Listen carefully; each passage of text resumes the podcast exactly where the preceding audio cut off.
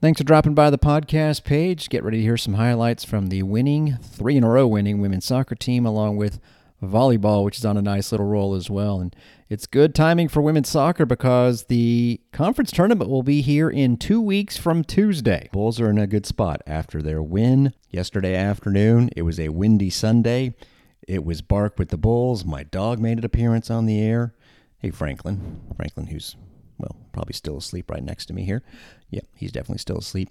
Uh, it was a fun day, that is for sure. Coming off the one nothing win against North Texas on Thursday, the Bulls getting another one nothing win. If you would have told me that the team that scored the only goal in the game would have scored it into the wind, I would have said no chance. But fortunately, that's what happened, and it was the Bulls who did so in the first half. Now they send it up to Emma Albert. Here's a chance, but the wind, you boy, you see it there. What a save by Gaia. Boy, that wind is a massive factor because that ball just kept rolling and rolling into the path of the onrushing Emma Albert. And it ended up leading her into a perfect shot. Emma Albert, the freshman from Argyle, Texas, gets an early scoring opportunity there. There's a long shot by Sider, not a bad one. It's in!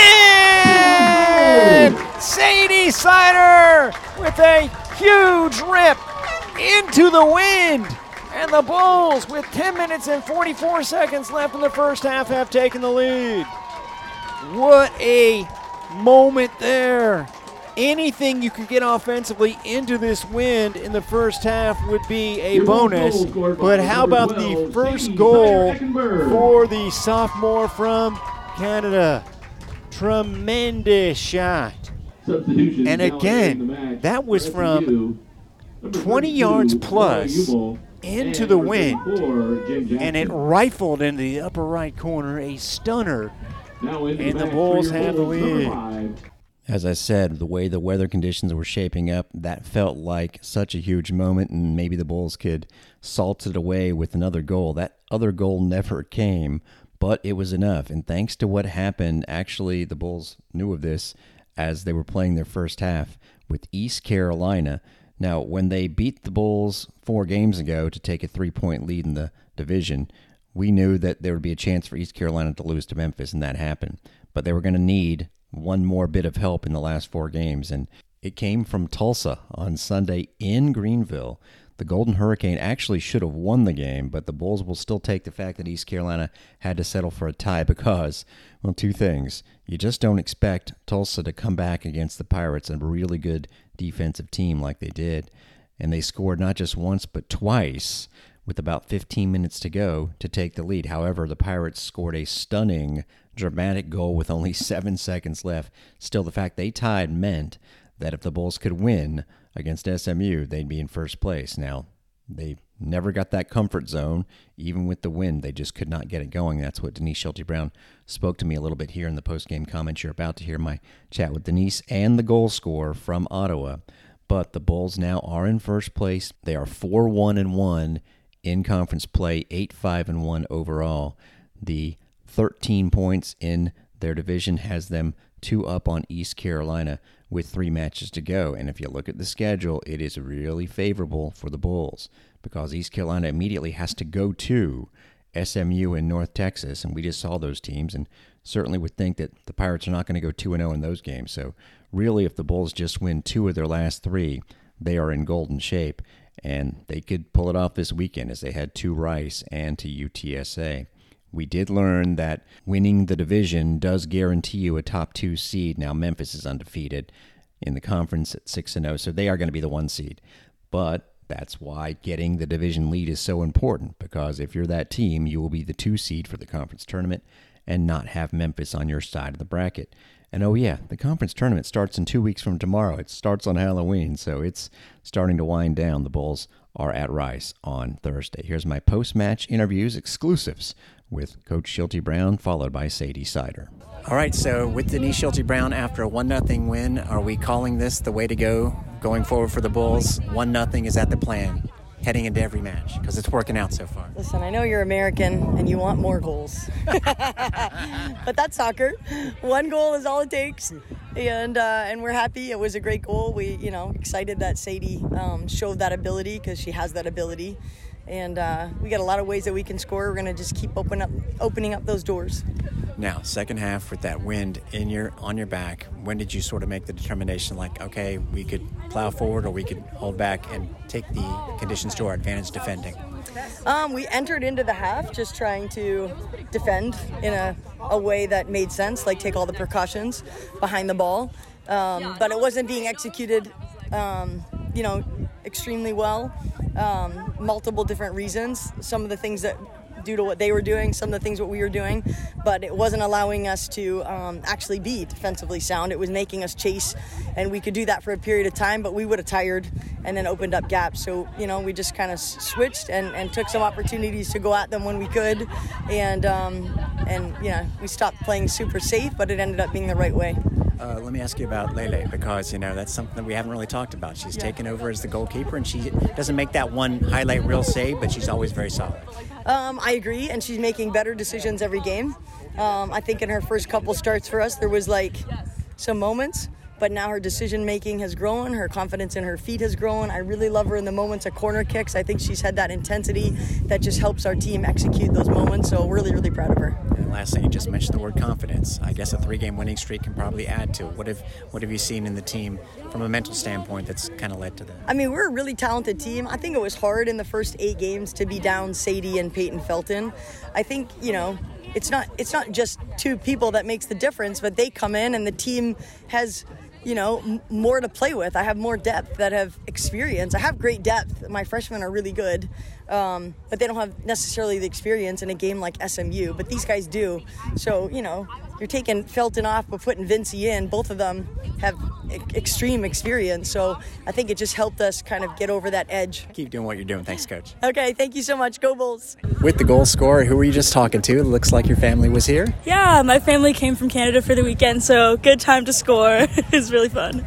Wait a second. So you telling me they were the secret? I mean, uh, I you want to put on a show? I know. We better get them to stay here for longer, and maybe they'll score some more goals. So it was it was a pretty great shot. Uh, is that the kind of thing that you guys uh, you have been able to pull off in practice, and we're just sort of waiting for the moment here? Yeah, we've been working on it a lot, especially recently. I've kind of had trouble in games like being confident to shoot from far out and we've been working on it a lot a lot in practice and I was really happy to like be able to do it in the game. Was the, was the wind a factor? Because to me, you weren't going to have that many opportunities in the first half, so maybe just take it, be a little let, let, a bit more carefree in that situation. Um, I wasn't thinking about the wind. I was more thinking about my positioning, like okay. being. I was like far out, but I was pretty central, so I knew that if I could like hit the ball off center, I'd have a good chance of scoring. Uh, and how did it feel? What was the reaction? It was your first career yeah, goal here. It was awesome. It was really fun, especially in a game like this. I wasn't here last year, but I know about SMU, so it was really important to win. So oh, I'm happy to score. I was in Orlando last year. I can tell you yeah. it's good that you guys won. Trust me. Yeah. Uh, and then last thing, second half. Uh, you know, it's third game in a row now that you guys have kind of seen it out. Do you feel comfortable with that lead now these days? Yeah, we talk a lot about managing games, and I think we kind of were joking that usually we have to only manage the last 10 minutes. Today we felt like we were yeah. doing game management when the, it hit 30 minutes. So that was like maybe something to review, but it's like we're pretty confident that we can see out games when we're winning. And yeah, it was nice that we were able to do it. We're glad you're here. Thank you. Oh, thank you so much. so this weekend, both East Carolina and the Bulls are in Texas. And frankly, the Bulls have the easier opponents. I would not be stunned if they wrap up the division title and number two seed this weekend. More on that later in the week. We'll also tell you what happened now on Saturday with men's soccer, settling, as I said, for a point in Philadelphia where it was windy and rainy and 50 degrees. So just to thrive in that conditions like the Bulls did, they should have won this game. They're actually down 10 minutes in, but they kept battling. They controlled the play. They outshot the Owls 17 to 5. And Pedro Fife, the freshman from the Miami area, got his first career goal.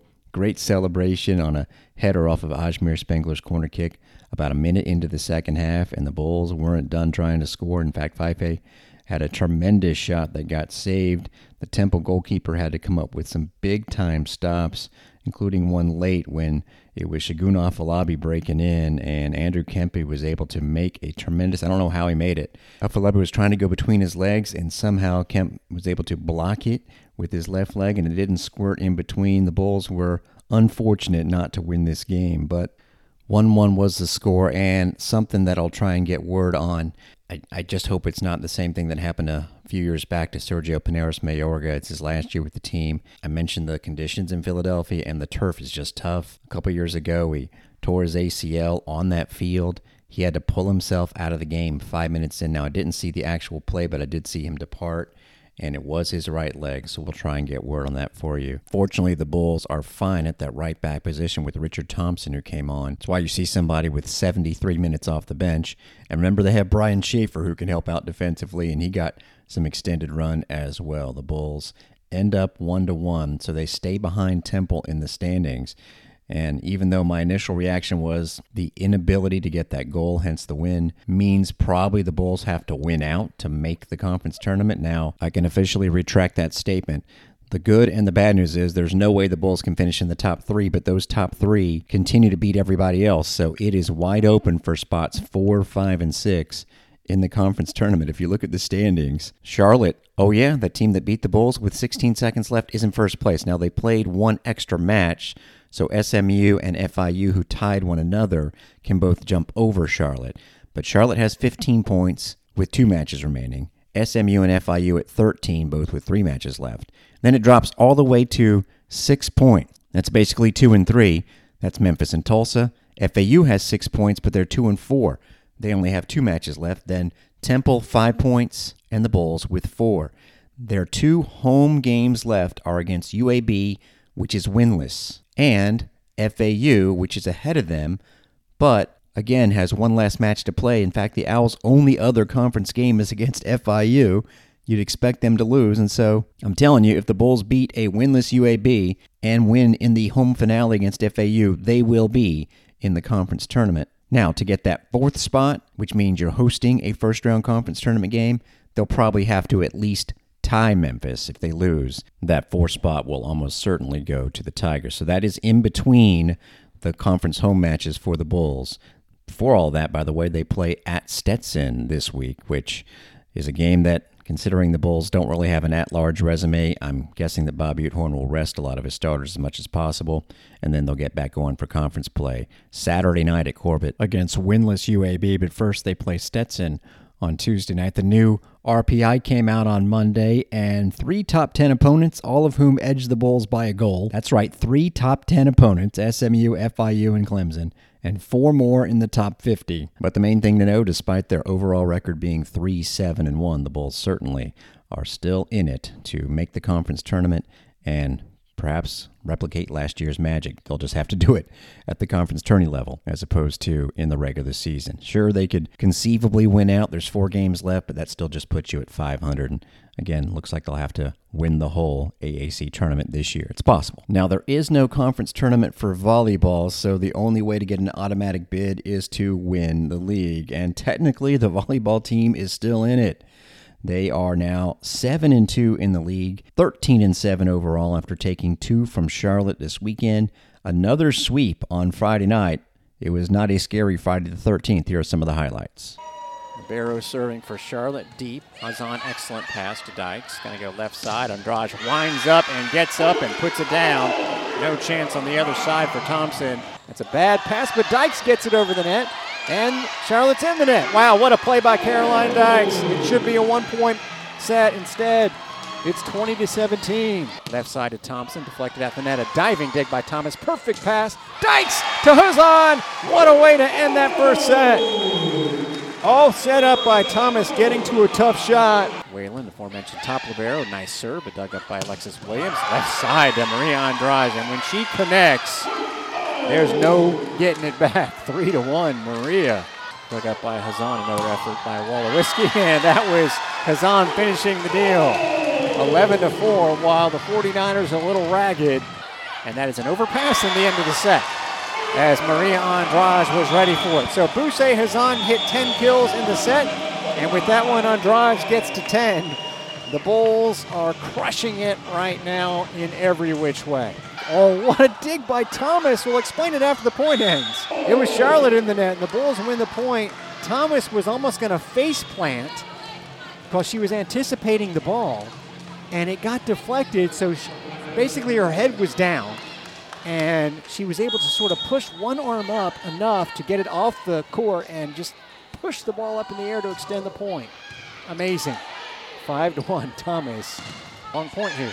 Dykes again. Thomas with the pass. She's really good at that. And Andrade wins it. Left side, and that's a block for South Florida. Tizzy Poyes gets it down. Push shot by Walker Whiskey. His arm is ready for it. This should be a clean set by Dykes. Wow. Maria Andrade in her wheelhouse. Makes it 20 to 13. Tying Hazan for team leading kills. Thompson back ready. Ricks, and this time she is blocked. Nikki Kashatafe puts it down, and the Bulls get a resounding and yet another conference sweep victory. How sweep it is. And how sweet that it was Jolene Shepardson's 150th career victory. Middle set 25 10. Now, Charlotte pushed back on Sunday. In fact, even when the Bulls won the first set, they had been up five and saw Charlotte tie it at 22. However, this is a big difference from last year, finishing strong. Now, it didn't happen in the second set as Charlotte took it 26 24, so it was anybody's match until the Bulls decided to, you know, crank up a season high 70 kills, and nearly had five players in double figures. Buse Hazan 19, Maria Andrade 15, Tizzy Poyes 13 with two errors only, Marta Cvitkovic 11 kills, one error, and Nikki Kashatafe 9 kills and no errors. The team hit 379. They win the third set 25 15.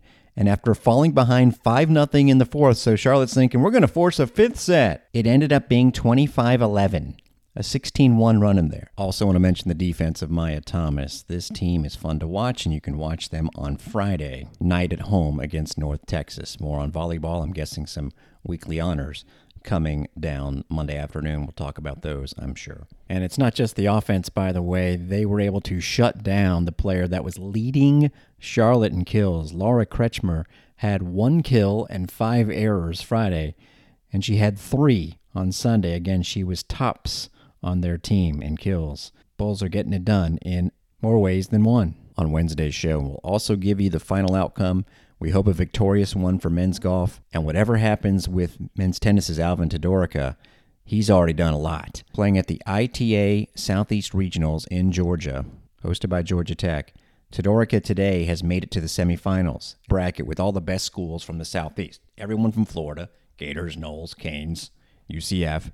Host Georgia Tech is excellent. University of Georgia, all of them. And Todorica is in the semifinals, the final four. Think of making the final four in a 64 team bracket. That's what he's done. He and Eric Gravelius are your top two bulls. Gravelius did win two matches. Got to give him some love as well before falling Saturday afternoon in the round of 32. But Todorica, the 12th seed, pretty easy first round match, then against a player from FAU. First two sets went tiebreakers. He wins the first 9 7, loses 10 8, shakes it off, and wins 6 4 in the third. Then, Saturday evening against six seed from FSU, Jamie Connell, drops the first 6 2, wins the next two 6 4 apiece. And then on Sunday, just for fun, beat a player from UCF who had just knocked out the number two seed, Aiden Kim from Florida. So a nice little duel that Alvin wins 6 3 6 4. This morning he is playing Martin Katz from Miami. Then the championship match would be later today. The other semifinal with two players from Georgia. So whatever happens today, Alvin Todorica has already achieved a lot. Same can be said for men's golf, which won last week. Enter today tied with Toledo for first place. Both teams went 28 under par across 36 holes on Sunday. Bulls were a you know strong 13 under in the first round, but decided to follow that up with a 15 under second round. Brock Healy and Jake Peacock were both six under par in their second round, with Healy dropping an eagle in there. Peacock two six under 66s. Healy went four under six under. Sam Nicholson one under two under, and Cooper Smith just flipped that around two and one. So let's Bull for the Bulls today as they enter the day tie with Toledo at 28 under par drop off a little bit to Indiana and then the rest of the field over in Vero Beach. So a lot to tell you about on Wednesday's show, but that's going to wrap up the Monday version of Bulls Beat. I'm Darek Sharp.